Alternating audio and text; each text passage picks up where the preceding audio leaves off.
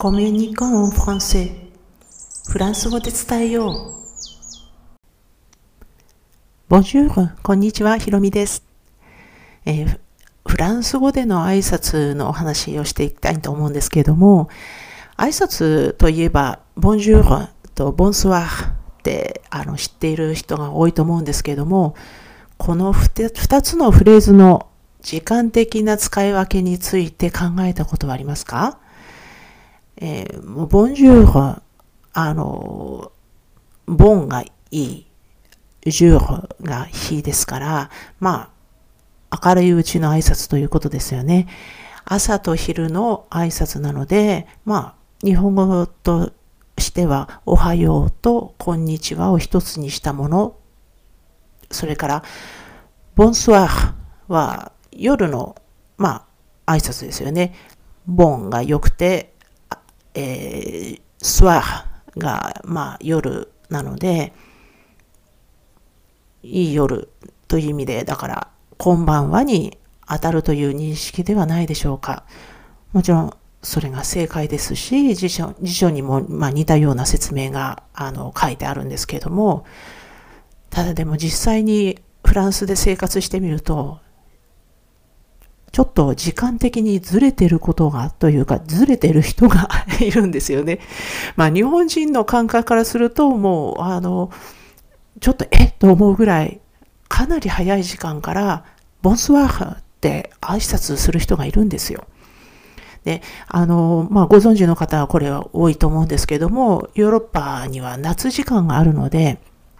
ちょっとずれるんですね。まあ、もともとあの、フランスは時間的に、まあ、あの、感覚的に朝が遅くて夜が、夜も遅いというか、夜が来るのも遅いというような時間帯になっているんですけれども、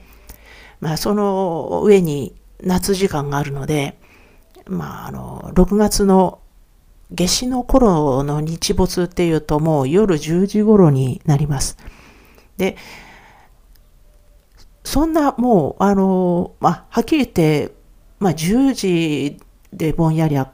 ぼんやり明るい、えー、まあ、9時ぐらいまではもう結構本当に明るいんですけれども、それ、そういう中でも、もう午後5時、17時ですよね。そのぐらいからもうボンスワーフって挨拶されることがあります。まあ、初めのうちは本当に驚いて、え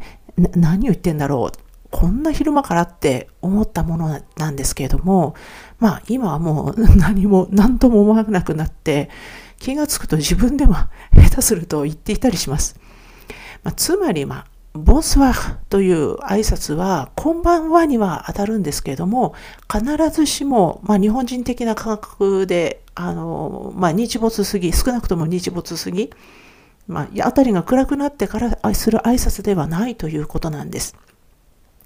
で、あの、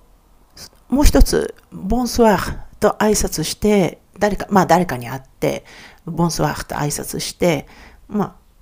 お話ししたり、それから、まあ、用事が、まあ、あるなら済ましたりして、まあ、最後に別れ際に一言言うのが、ボンスワーレ、ボンスワーレです。まあ、あの、ソワレって、あの、日本風に発音すると、ソワレって、あの、カタカナで書かれていて、で、あの、ファッション業界でよくあの使ったりするので聞いたことがよくある方多いと思うんですけれども、これはもともとあの基本的には日没から就寝までの時間を指すので、まあ、これも本当にあの、ボンスワー、ボンスワーを早くから言う人からするとちょっとあの日没からという定義が当てはまらないかもしれないですけれども、まあ、ボンスワレで意味的には、まあ、良い晩をお過ごしくださいということですね。まあ、あの、視点が相手にありますし、まあ、相手に寄り添っているというか、そういう温かみを感じる上に、まあ、あの、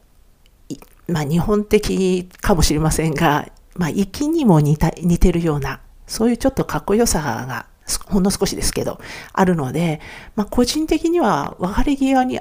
失礼しますっていう日本語のですね、失礼しますよりも好きな言葉です。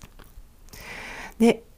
ただ、あの、このフレーズですけれども、直接会った人だけではなくて、電話で話していて、まあちょっと夕方ぐらいに電話で話していて、あの、もうこれからこれで電話切るような挨拶だったり、あとそれからメールよ、メールとか、あの、まあ SNS のメッセージ、ダイレクトメッセージなんかですね、そういった感じの、あの、結び言葉としても、まあ品よく、あの、聞こえますし、よく使われています。で、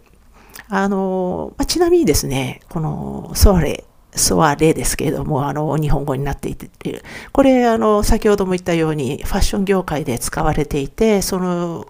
意味ではちょっと、あの、有名になっているところはあるんですけれども、なんか、あの、一部の方は、やっぱり、夜のパーティーだと思っている人がいるんですけれども、まあ、パーティーの意味もあるんですけれども、この単語のすべてではなく、どちらかというとメインは、この夕方から夜にかけての時間帯ということですね。えー、それで、ですので、ボンスワーとともに、ボンスワレも覚えていただけると嬉しいです。では、最後まで聞いていただきありがとうございました。アビアンとまたね。